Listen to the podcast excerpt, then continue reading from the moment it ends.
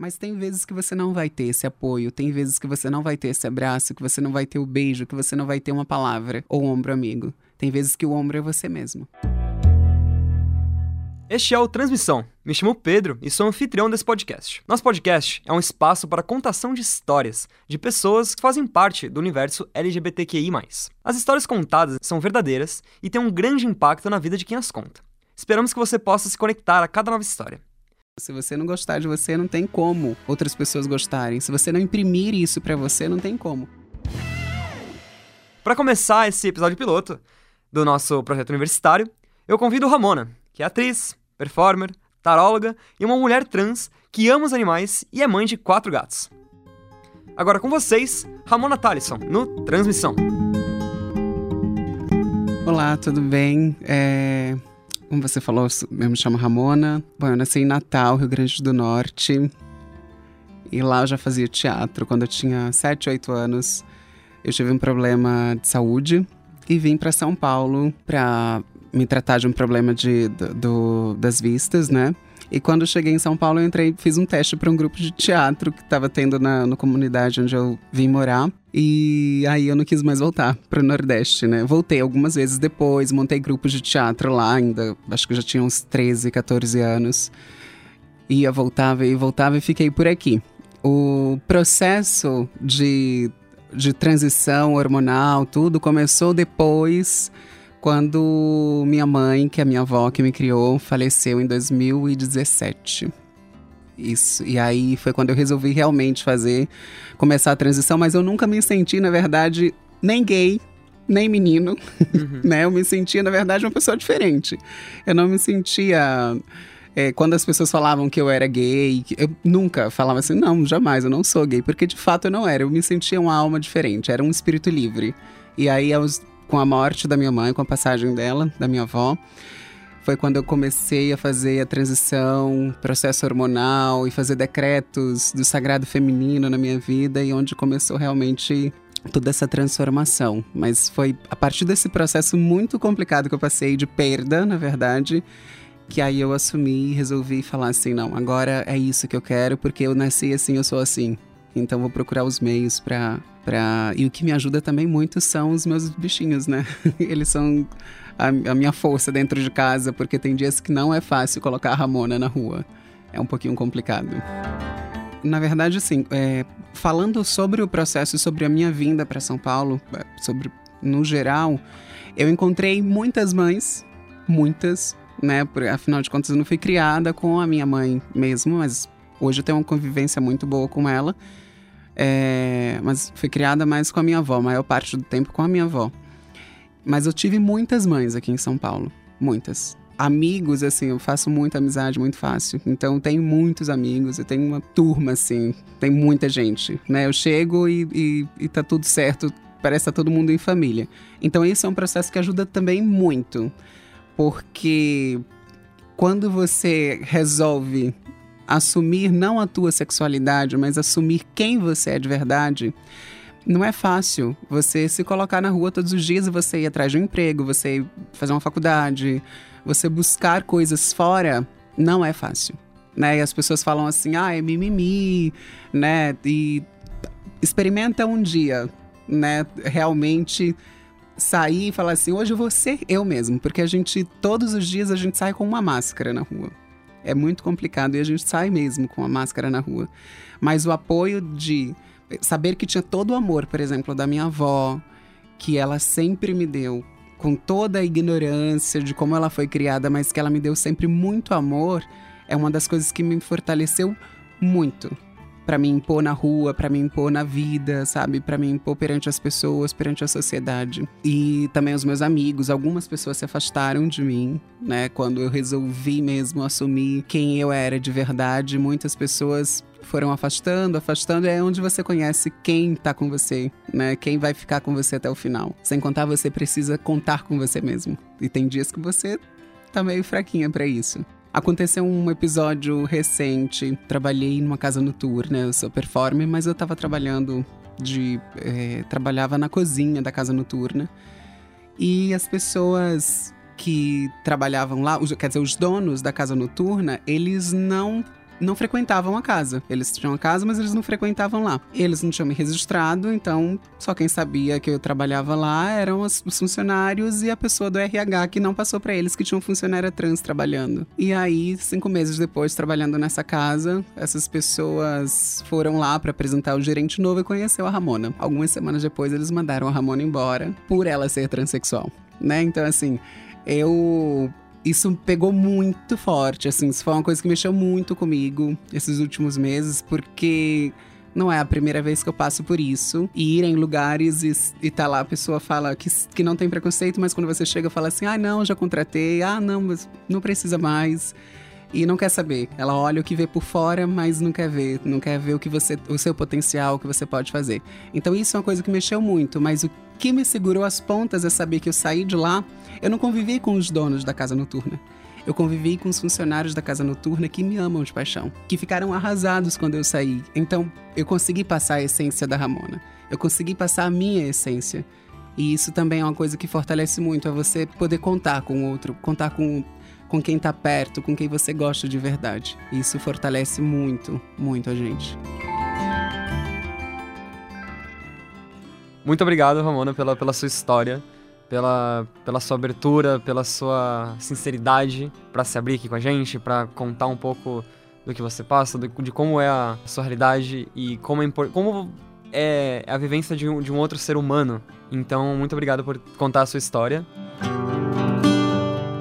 E agora vamos, vamos conversar um pouco mais descontraído, falar um pouco mais sobre essa, essa rede de, de, segurança que a gente precisa ter na nossa vida, né? Esses amigos, essa família, os animais que a gente tem com a gente. Como que é assim, a importância da, dessa, dessa rede que a gente tem que ter em volta da gente, né? Você disse que foi muito importante para você e acho que para todo mundo que tá escutando, assim, você ter, você ter amigos próximos, você ter... Às vezes a, a família acaba não te apoiando muitas vezes pelo, pelo que você é, pelo que você, você representa, mas eu achei muito bonito você colocando que as pessoas da, da, da casa noturna, seus amigos, você imprime a Ramona para eles. E eu achei, achei muito bonito. E como que você encontrou a Ramona antes de poder apresentá-la para as pessoas?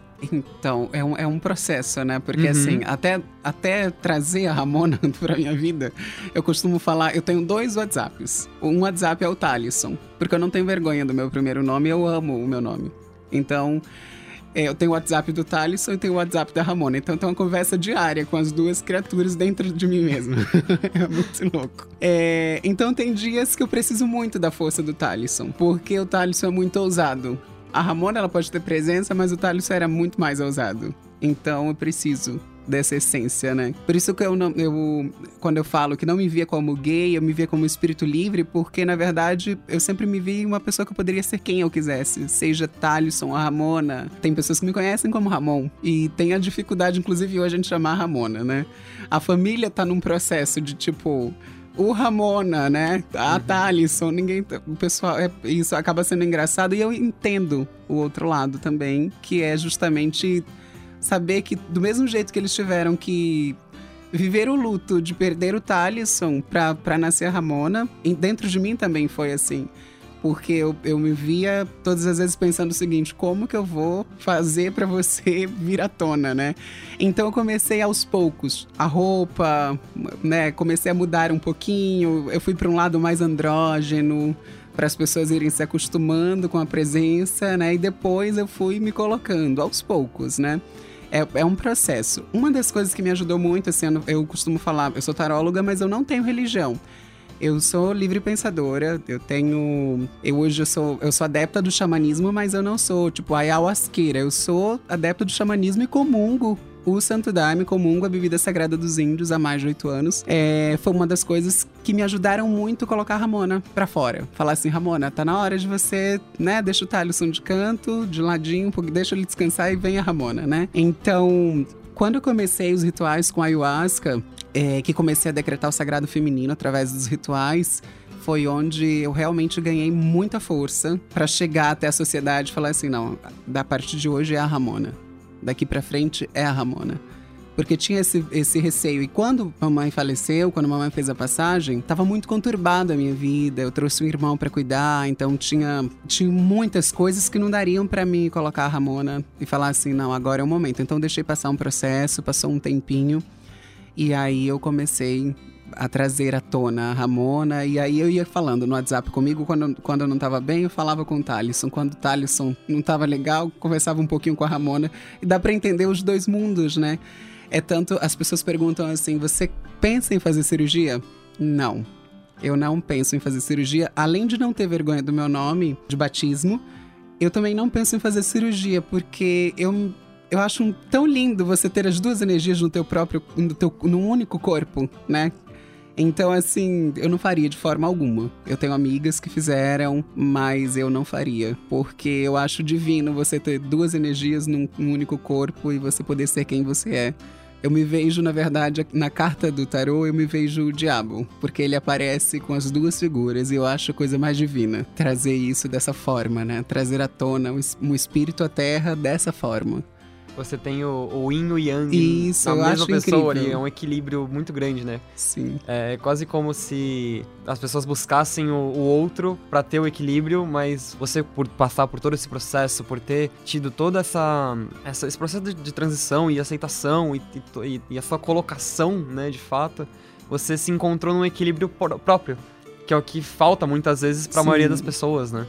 Essa, essa questão do, do você se encontrar é, equilibrado para aí sim procurar outra pessoa para criar o- um quase como um terceiro, né? Uma, uma, uma energia terceira que é a junção Isso. das duas, né? Mas você já tem uma essa, essa qua- quase como já tem essa terceira energia, né? Dentro de você, dentro dessa, dessa tua força, dentro desses desses ritos que você trouxe e tudo mais. Eu achei é, muito muito interessante todo todo todo o seu processo, toda a sua história é é muito tocante, de verdade. É muito, é muito forte. É é uma- é- na minha impressão, foi uma história de muita superação e, aceitação própria, de alguma forma. Não é? Eu queria te perguntar: para as pessoas que se encontram, às vezes, num, num lugar ainda de, de transição, ainda de, ainda de aceitação, o que, que você, como Ramona, diria para para dar força, para dar um, um amparo? O que, que na, na sua experiência, o que, você acha que foi importante para te dar força, assim, dessa, dessa forma? A questão da aceitação de, de ser quem você é é algo muito importante, porque eu ouço muito das minhas amigas, dos meus amigos trans também, e de pessoas cis, quando falam sobre o não se aceitar como é, né? Ou falar assim, ah, eu nasci no corpo errado. Isso é uma coisa muito complicada, porque na verdade, assim, não nasci no corpo errado. Eu nasci no corpo certo, no momento certo, na hora certa, e só precisou de algumas adaptaçõezinhas, né? Só que a autoestima baixa das pessoas ultimamente, eu falo isso por experiência própria, porque assim, tem dias que eu me acho feia, tem dias que eu não quero sair na rua, tem dias que eu saio só pra trabalhar. Mas eu me ponho na rua, eu me ponho de pé e eu falo, bonita, olho no espelho e falo, querida, não tá na hora de ficar aí chorando. Se você não gostar de você, não tem como outras pessoas gostarem. Se você não imprimir isso pra você, não tem como. Então, são exercícios diários. Tem dias que você não vai estar bem pra isso e não vai entender nada do que as pessoas falarem sobre amor próprio. Não adianta. Tem dias que você não vai querer escutar. Mas a melhor coisa é ouvir o que fala dentro de você. É ouvir o que sua alma fala. O que a sua alma fala é muito mais importante. Um, abraço é essencial, uma palavra amiga é essencial, ou ter o apoio de alguém que você ama é essencial. É, muito. Mas tem vezes que você não vai ter esse apoio, tem vezes que você não vai ter esse abraço, que você não vai ter o beijo, que você não vai ter uma palavra ou um ombro amigo. Tem vezes que o ombro é você mesmo, né? Então, às vezes é melhor você passar um dia inteiro chorando com você mesma, reclamando pra você mesmo, falando pra você mesma o que você precisa como aceitação, do que porque você não vai ter ninguém lá fora pra fazer isso.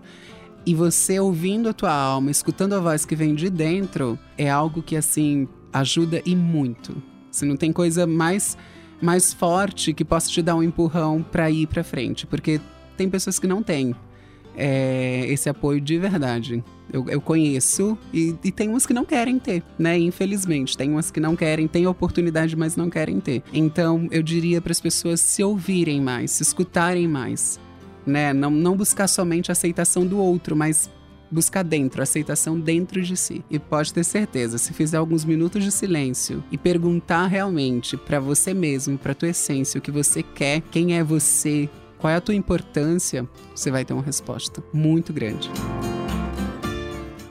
Com isso, a gente tem um, um belo final para esse podcast, uma bela mensagem da, da Ramona para todas as pessoas, seja esteja você em, em num momento de transição, esteja você num momento de, de baixa autoestima, de qualquer coisa, que seja uma palavra amiga, Talvez não de um amigo, talvez não de um familiar, mas de pessoas que, que passam por isso diariamente, de, é, de mim, da Ramona, de, da gente que tem dificuldades todos os dias, diferentes, cada um com a sua, claro, não, não julgando a dificuldade de ninguém, mas cada um dentro da sua. Que seja uma palavra amiga. E, bom, muito obrigado por ouvirem. Até o próximo episódio, onde a gente vai ter um outro convidado, uma outra história. Então é, então por hoje é isso é, por esse episódio piloto do Transmissão. E eu queria agradecer a Ramona pela presença, pelas palavras, pela humanidade de contar as histórias. Bom, muito obrigado por, por estar aqui com a gente hoje, por participar do podcast. Se tu quiser divulgar suas redes ou só mandar um, mandar um beijo pra alguém, a gente, a gente tá aqui.